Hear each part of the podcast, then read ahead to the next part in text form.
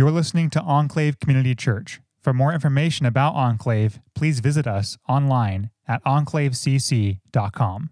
Reading is from Malachi 1 1 and Malachi 3 1 through 2.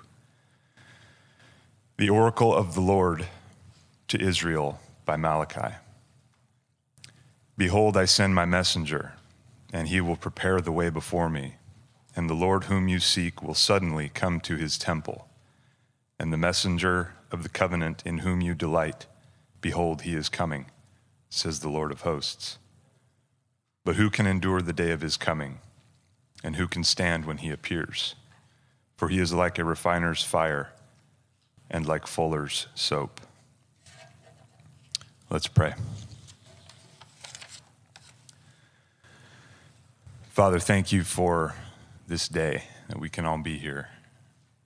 And I thank you for the refining work that you do in our lives and that you wash us clean. And I pray that you would open our hearts today to the scripture and the message and the things that you have to tell us as a congregation and as individuals. And we thank you that Yvonne's here with us today. And we pray that you would continue to help her heal, as from our perspective, there's a lot going on. But in your perspective, it is all totally under control. And we thank you for that. In Jesus' name, amen.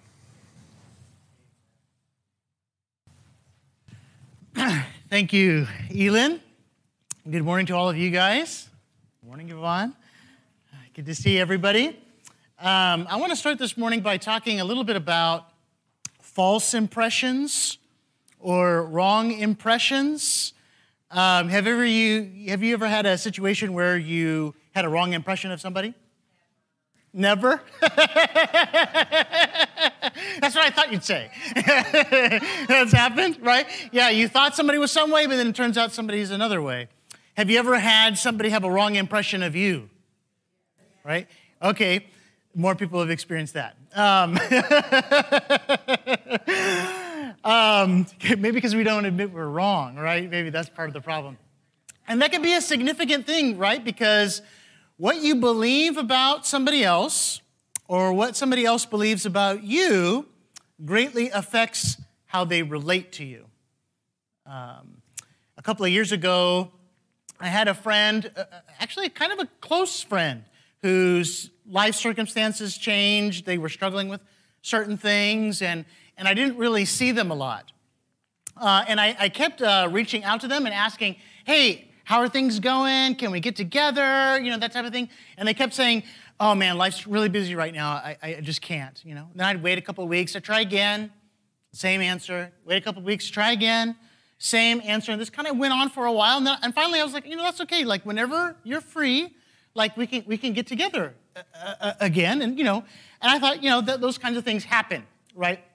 But then years later, so not even, not weeks, not months, years later, I learned, because, because they told me, so it wasn't like a rumor or something, that the reason why they were keeping me at a distance wasn't so much the life circumstances that they were going through or any of that type of thing. It's because they had begun to believe that I didn't like them. I mean, even though I was reaching out to them, they began to believe I, I didn't like them, and that maybe if I would come together with them, that I would judge them because of the struggles that they were having. So I, think shame was kind of clouding their thinking a, a, a, little bit in this, but you can sort of see what I'm saying, right? They, this wrong impression that they had about who I was and, and, and like how I felt about them and that kind of thing, that created this barrier between our relationship. What we believe about somebody, what they believe about us, right, greatly affects the way that we relate to one another. Now, the reason why I bring this up is because we're just starting a, a new sermon series in the book of Malachi. And if you look in the book of Malachi, what you find is that the people of God have begun to have a wrong idea about who God is and what life with God is all about. And that greatly affected their relationship with God and it greatly affected their relationship with each other. Because that's how that works. When, when your relationship with God is working good, then your relationship with other people is working good. But when this is not working so good, then this starts to not work so good um, either. And so this is what they were kind of going through. And think about how relevant this is. I mean, all of us are constantly creating an image of who we believe God is, right? And, and what we believe life with God is supposed to is supposed to look like. But what if we get that wrong? What, what we believe about God, right, affects, greatly affects the way that we relate to Him. Now, I'm talking about more than just the doctrinal statement, right? Like it's what we believe about God in our heart. Now, the reverse of that is also true. The, the way that you relate to God can sometimes tell you what you actually believe about who He is. Right, so you may have this doctrinal statement over here that's perfectly in line with the scriptures, but your functional doctrinal statement over here, like what you live off of, what you actually believe about God, that, that maybe that looks a little bit different. Right? And so and Malachi is going to address all these kinds of ideas. And so today, we're just going to kind of introduce ourselves to the book of, of Malachi. And in order to do that, we're going to do a little bit of historical background work so we can understand how the message um, fits with the historical background that, that he's, he's speaking into. But then I also want to talk a little bit about the structure of, of the book and then the overall message uh, of the book. And the, the hope would be is that we would sort of get this a big picture of what Malachi is about so that when in the coming weeks, Lord willing, we go through some of the details of Malachi, we'll be able to understand those details in light of this, this bigger picture that I hope to give um, today because there's a lot of deep. Malachi is not an easy book, right? Especially, I'll put it especially this way. Like, it's probably easier for an ancient person, but for a modern person like me with some of the sensibility, I mean, I'm a, I'm a product, I'm, i live in this culture, right? And so when God says things like, um, I'm going to take the dung of your offerings and smear it on your face, you know, they're like, wait, I'm supposed to preach on that? Like, how, how's that exactly work? What's this all about? You know, but understanding the big picture, like, helps us understand some of those details and, and how they actually fit together. So let's first talk about some of the historical uh, background. As Elin read, it begins, Malachi begins in this way in verse 1 the oracle of the word of the Lord. Now, notice that the word Lord is written in all caps, right? L O R D. And what does that mean? This is the covenant name of God. This is Yahweh. So this is a word from uh, Yahweh to Israel by, and this literally means by the hand of Malachi. So what kind of book are we talking about? This is an oracle, right? Uh, a Massah. It, it carries with it the idea of like a burden, right? So it's like the prophet has this burden He's burdened with this message and he's releasing that burden to this uh, people. But not only is it a weighty message, it is a, a message that has the power to change things because it is a word from Yahweh. And what do we know about when Yahweh speaks, right? Things come into being that weren't even there before, like in Genesis chapter 1, right? When Yahweh speaks, does it return back void? It never returns back void, Isaiah 55 11 says. It always accomplishes what it is sent out to do. So we have this heavy message, right? but it is, it is powerful to change people.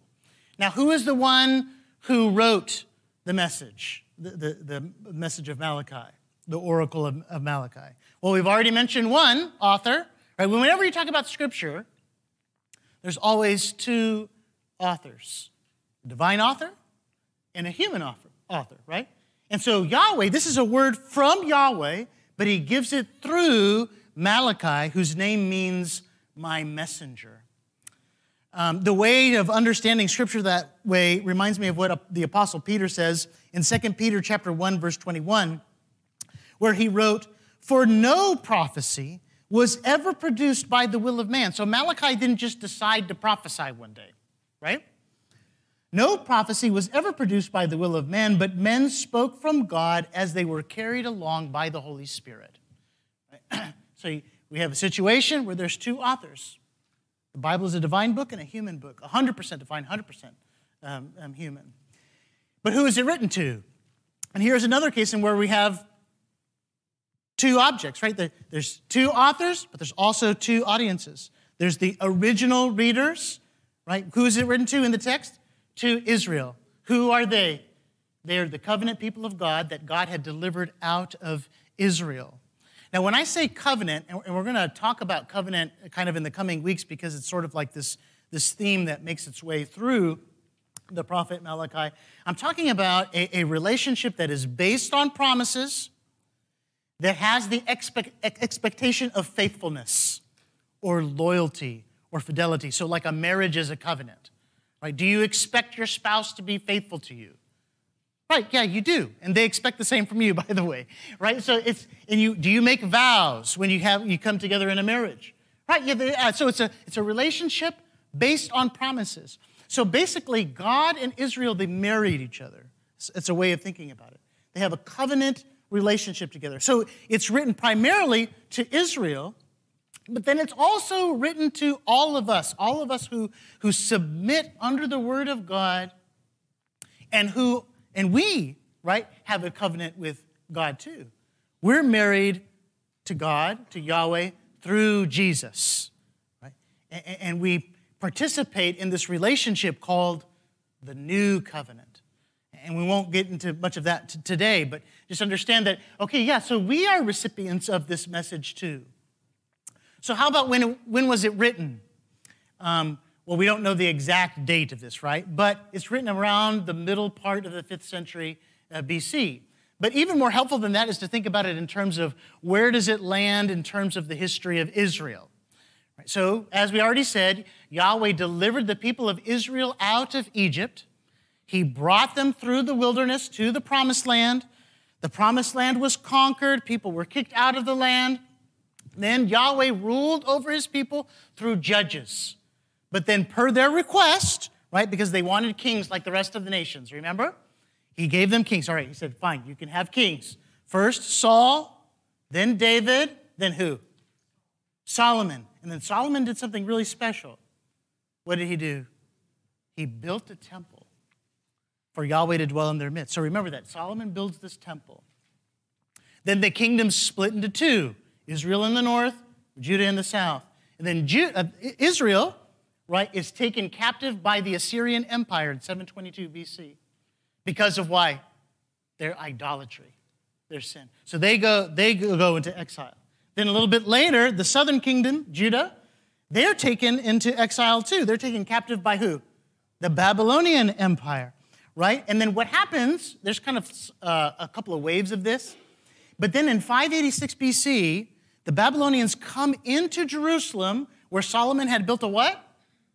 A temple, right? He burns down the city and he destroys the temple by fire. So you got Solomon's temple built, Solomon's temple destroyed, right? And then the people are, they go into exile and now they live in Babylon, right? And then God in his providence, he raised up the Persian Empire.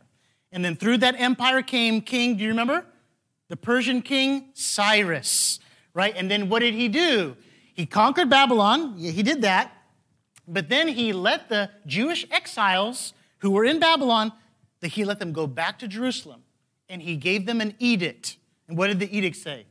You can rebuild the temple. Right, so the temple made by Solomon, couple hundred years later, it's destroyed, burned to the ground by Babylon. And then there was this, this edict that was given to them that said, okay, you can go back and you can rebuild the temple. Now, Malachi is written after the exiles have come back into the land. They, they've gone to Jerusalem and they have rebuilt the temple, and these offerings have already, they've already had offerings for a while in this temple. And that, so that's kind of like the situation that Malachi speaks into. And this helps us understand why Malachi is writing. It, it kind of gives us a backdrop. And that's what I want to turn to next. What's the occasion uh, uh, uh, of his writing? Have you guys ever um, had a situation where you were starting something new? Maybe it was a relationship, maybe it was a job, and things were really exciting about it. You saw, you saw a lot of potential there. Like if it was a job, you like got along with your boss, you got along with your coworkers, you, you could see how you could move up in the company and you were just like really excited about it. But then, like as things kind of got a little bit harder, you met some trials, you met some tribulations, then your heart started to grow cold to that thing. Anybody ever experience that? Um, all previous girlfriends before Sarah, right? Like it, that's like all. That's how that all ended. Um, your heart just begins to grow grow cold, right? And this is the situation into which Malachi is writing. The people of God, they had grown cold to the things of Yahweh. Right? They were excited at first, but then their heart uh, grew cold. And to the point where they, at one, one time, they said in verse uh, 13 of chapter 1, regarding worshiping God at the temple, they said, What weariness this is. And this is tiring. You got to get up on Sunday morning, it's the weekend, and you got to, you know what I mean? It's like, man, this is tiring to go and do this. Meet with the people of God, make these offerings. Like, how wearisome is this? And, and maybe part of that, that wearisomeness came from the fact that, okay, they had this expectation regarding what the restoration of Israel was going to look like. Right? But then there was what they were actually experiencing. You have to understand when, when the exiles were in Babylon, they were kind of holding on to this promise like, you know what? God's going to reverse this one day. He's going he's to bring judgment on Babylon.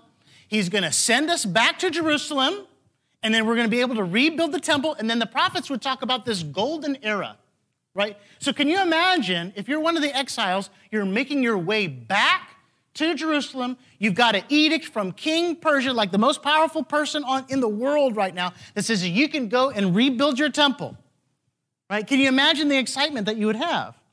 Right? But then that, that excitement for Yahweh and the things of Yahweh, it started to, started to wane. Right? And you can read about that in Ezra and Nehemiah that kind of goes up. Man, Ezra and Nehemiah, there's parts that sound so exciting right? They like read the Bible from the beginning of the, everybody's just gathered and they're like, we just need to hear more of the Bible. And they just read from the beginning and then the middle of the day, and then they do that every day. And then they make these oaths, we're gonna do this and we're never gonna do that again. And we're, you know, and they do all this stuff, and then you like turn the page over, like one page over. and it's like they're doing the same stuff again.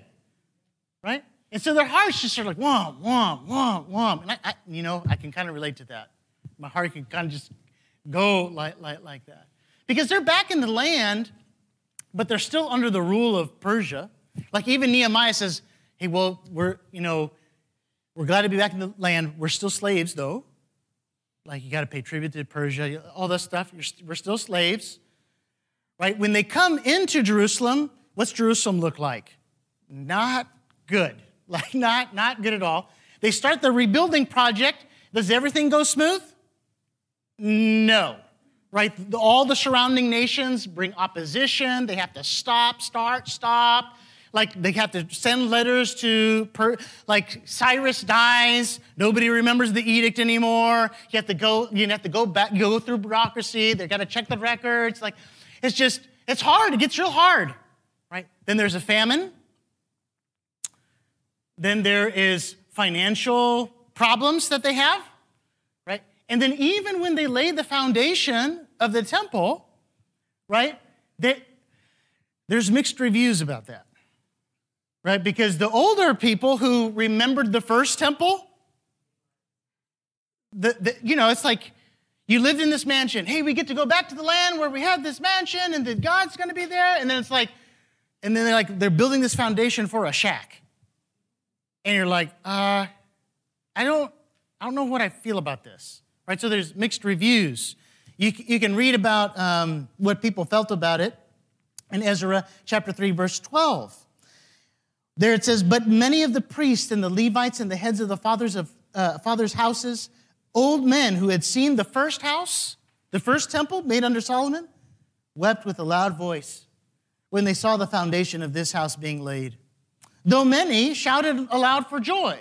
So some, but probably the younger people, like this is all new and exciting for them. And they're like, wow. And then for the older people who lived under Solomon's golden era and they're they're watching, oh, oh, is that that's what we're building? And it's like, wow. And so the, the prophet Malachi, he, he is speaking to a people who are back in the land? They, they've got a rebuilt temple, right? But they, they don't know exactly what to feel about their circumstances. And they're beginning to wonder whether it's worth following God at all or keeping the covenant. They're basically saying, is this marriage worth it? Is how they're thinking about it. And some of us, man, we, like our relationship with Yahweh started off with this bang, right? And then, you know, your heart just, you, you meet trouble, you know, as things get hard, you didn't know that this was involved with following Yahweh, and, and your heart just begins to, starts to grow cold a little bit. And, and, and the question then becomes okay,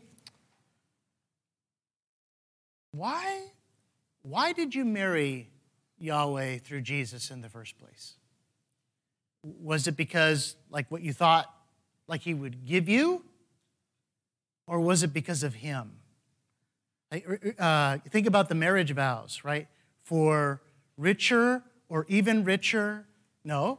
Like, for richer or poorer, sickness and health. Because you're, the, the whole point behind that is it's you. It's you I want to have a relationship with. Not the, not the things that come with you necessarily. It's, it's you. And, and so there's a sense in which the people of God lost their first love a little bit. And I think God wants to talk to us about that same sort of thing uh, today. So, how exactly does Malachi speak into that situation? That's what I want to talk about next. This is our second point. I want to talk a little bit about the structure of Malachi, a little bit about the message of, of Malachi. The way that Malachi is constructed, it's sort of organized around these six disputes, right? It's like there's this going back and forth. Uh, it, it's almost, I mean, it's kind of like the husband and the wife, right? They're going back and forth regarding the relationship that they have. And if you notice in each of the six dis- disputes, there's sort of like these three elements that are found in each one of them. There's a claim that's made by Yahweh, right? He says, he, he, sometimes it's an indictment, sometimes it's a truth about himself, sometimes it's a rhetorical question. But there's this claim that he makes. Then that claim is disputed by the people. Yahweh usually introduces it by, but you say, like, here's what I say. But you say X, right? And then that claim is defended. Yahweh basically says, Let me explain to you why I'm saying this first claim. And you see that same pattern sort of repeated within each of the six disputes. For example, you can see it right away, right in the first dispute that we'll talk about next week, right? Found introduced by chapter, uh, verse 2 of chapter 1, where the claim is made by Yahweh. He says, I have loved you, says the Lord. That's the claim, right? And then the claim is disputed. But you say, How have you loved us? Now, this is not like, tell me how you loved us. This is not like, I'm curious, I want you to say it out loud. It's not, it's like, how have you, how have you loved us? That's the, that's the attitude behind that. And then the claim is defended. Is not Esau Jacob's brother, declares the Lord? Yet I have loved Jacob. So I, I chose you to be my covenant people. Like I, I married you, right? Not other people. That's, and so he, he defends that original claim, and we'll, we'll talk about that defense uh, next time that we're together. But the point, just I just want to give you an example of how these disputes are constructed. They have these three elements to it: a claim made, a claim disputed, claim defended. But another thing going on with each of these disputes is that they're designed to sort of address a false impression that the people have about Yahweh that had been that taken root in their mind and in their heart and that kind of played itself out in the way that they were acting their attitudes and their actions which dishonored god if you if you read through the book of malachi which by the way takes about 10 minutes just at a 10 minutes it's just 10 minutes guys just at a, at a regular rate you can you can read you can read it in one sitting if you read through it you begin to see that there are really three major false impressions of god that they had the people of God began to believe, you know what? Maybe, maybe Yahweh doesn't love us. Maybe he's not faithful to the covenant that he made to his ancestors. They have that belief. They began to believe, maybe he isn't a powerful king who is worthy of our honor. Because otherwise, why would we be experiencing all the things that we're experiencing? And they began to think maybe, you know what, maybe Yahweh isn't just. There was a lot of injustice going around, so they thought, yeah, maybe, maybe he's not going to ensure that justice takes place in the land. Now, how relevant is this? Like, do people still have these questions? Yeah, well, of course, we still have these questions. We all wonder, man, is God, does he care about my problems? I mean, does he see what's going on in my life? And then you begin to worry, well, maybe he can see, but maybe he doesn't have the power to do anything about it. You begin to wonder, does he have the power to do anything about the problems in, in, in my life? Or what about justice? There's a lot of injustice in the world, right? Is, he, is justice going to prevail in the world? Like we have these same questions. And see, what we believe about God greatly affects how we relate to God and how we relate to one another. And, and it plays out in, in your life. And you see that happening with the people that Malachi is trying to address. These false beliefs, they issue forth in, in uh, dishonoring attitudes, dishonoring actions. Because of these false beliefs, they began to be half hearted with their offerings, both the animals that they were bringing and their financial offerings. They started to be unfaithful in their marriage covenants.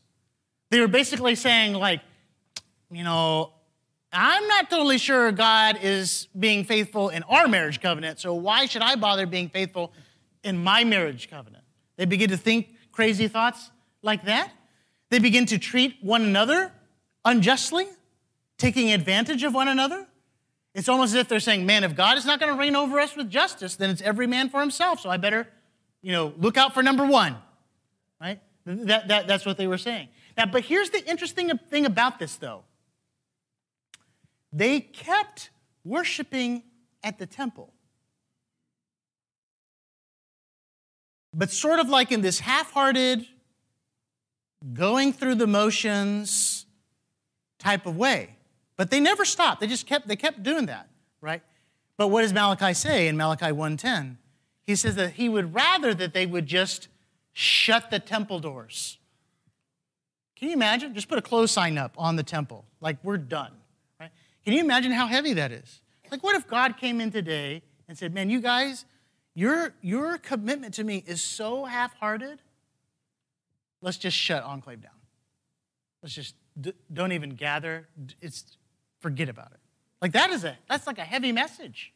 And, and Malachi is speaking into that situation. And basically, the main thrust of his message is guys, you're wrong about Yahweh. You're, wrong about what he's like. Yahweh does love his people, he is faithful to his covenant. Yahweh is a powerful king. 24 times in the book of Malachi, he calls him the Lord of hosts, which basically means the commander in chief of the heavenly armies. Like the most powerful being in the universe. Like, yeah, he is a powerful king and he is just. And one day, called the day of the Lord, he's going to make everything right. He's going to bring judgment upon the wicked and he's going to bring salvation for those who fear him, is what he says those who esteem my name, those who look to me for salvation. I will reconcile those people to myself, and I will make them my, quote, treasured possession in Malachi chapter 3, verse 17. And I'm going to do all this, Yahweh says, through my Messiah, who is going to be announced by an Elijah like prophet in Malachi chapter 3 and in Malachi chapter 4. So it's not a mistake that Malachi is the last book of the Old Testament, is it? Right? Malachi is the last prophetic word. Right? Then there's how many years of silence? 400. So uh, let's see. Um, how long has America been a country? 250, 200, approximately 250 years? So longer than we've been a country. God's, God was silent? What was, it, what was the next thing spoken, though? Right? the angel Gabriel says, Yeah, remember Malachi? That Elijah like prophet is about to be born. His name is John the Baptist.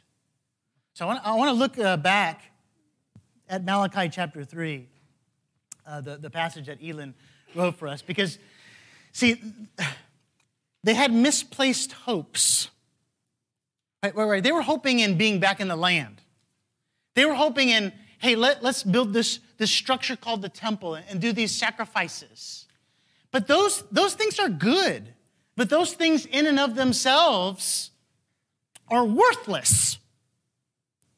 The, the real hope comes from the Messiah, right?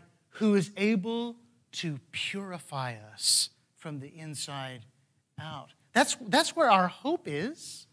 And so Malachi goes on to say in Malachi chapter 3, beginning in verse 1 Behold, I send my messenger, and he will prepare the way before me. That's what Yahweh says. And the Lord, whom you seek, will suddenly come to his temple. It's like, wait, Yahweh or the Lord? Right? L- lowercase L O R D. Is it Yahweh or the Lord? Like it reminds you of Psalm chapter 110, right? There's a Lord beside the Lord. Okay, whoa, what's that? And they both have the same attributes. And it's like, huh, there is a, there's a figure who's the Messiah who is divine. He will suddenly come into his temple, the Messiah's temple, and the messenger of the covenant in whom you delight. Behold, he is coming, says the Lord of hosts. But who can endure the day of his coming? Right? Because when, when, when Yahweh comes, right, he brings salvation, but he also brings judgment. Right? And, and they come to they go together. So you can't just be like, oh, it's great, God is coming. It's like, well, that's great if you belong to God. It's not so exciting if you don't. But who can endure the day of his coming? Who can stand when he appears? For he is like a refiner's fire and like a fuller's soap, like very strong soap. And then down in Malachi chapter 4, verse 5 Behold, I will send you Elijah, the prophet before the great and awesome day of the Lord comes. Now, all four of the Gospels agree that this Elijah type prophet is John the Baptist, who is preparing the way for the Lord to come, this divine Messiah. And that divine Messiah is Jesus Christ, the Lord who comes into his temple and who is the only one who is able to purify it and to cleanse it. And we get a picture of that, right? When he comes into the temple and, and he's overturning tables, he's stopping all commerce, he's telling them not to make this is this is my father's house, and you've turned it into a den of robbers. And what did they say to him? Do you remember? By what authority are you doing these things? You're acting like this is your temple. Because it is his temple. Right, but even all of that was just a picture of what he wants to do with us. He is like a refiner's fire. For, for those who are his, that fire comes and then you're purified. For those who are not his, that fire comes and you're consumed. But the fire comes either way. And God is, is shaping his people but he, he's not going to, you don't want to be in heaven unpurified. Like it, that won't be heaven, actually, right? Like, no, you want to be purified, but guess what it takes? Fire. Really strong soap. And so Jesus is, is, you know, in Ephesians chapter 5, it talks about how we, the church, are the bride of who? Jesus. We are purchased by his what? His blood. We are cleansed by the watering of his word. That's what he says in Ephesians chapter 5. That's, that's, that's what the husband does. The, our husband Jesus does to us, his bride. And he's creating in us He's making us into a living house, a temple for the Lord. And but he has to cleanse us. He has to, he has to purify us, and he's the only one who can give us a permanent cleansing. Right? The, the sacrifices couldn't do this. The temple can't do this. Right? Even when God, like he he punishes the people by, or chastises them at least, by sending them into Babylon. Right? Not even that creates the heart, permanent heart change that is necessary for the people of God. Only the person and work of Jesus does that. And, and when we think about Jesus' person and work, right, his crucifixion on the cross on our behalf, that, see, that is what gives us a true and accurate picture of who God is. It's the cross that proves that God is everything that the, the readers of Malachi doubted him to be. He is a loving father who is deserving of honor and obedience. Because at the cross, right, he shows himself to be perfectly just. No sin is not covered by the shedding of his eternal son's blood on the cross on our behalf. Perfectly just, holy, loving. For God so loved the world, he sent his only begotten Son. And then the Son came, and then he demonstrated he had authority over all realms. And then he showed how he establishes his reign by what? Dying. So he is a powerful king. He is perfectly just. He is perfectly loving. And see, what we believe about God matters because it greatly affects how we relate to Him, how we relate to one another. And this is what the book of Malachi is trying to, to get into our hearts. Right? Because, I mean, I was just thinking about, like, oh, we were kind of in exile, if you think about it, for two years. Right? And then we came, we came back, we were able to meet together in person again in a new renovated sanctuary. But none of that matters if God doesn't come and purifies us from the inside out. It doesn't matter how beautiful the sanctuary gets. None of that matters unless God comes. Those are not bad things. It's not bad to be in the land, not bad to be in the temple, it's not bad to renovate the sanctuary. But God needs to come and change us from the inside out. Thank God that He will if you belong to Jesus. Let's pray.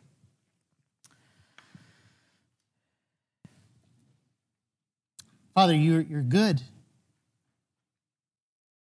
Your loving kindness endures forever. You're worthy of our praise. But Father, we get really distracted and our hearts grow cold. Revive us, God. Cleanse us. Refine us. Bring us back to our first love. Do this in Jesus' name. Amen.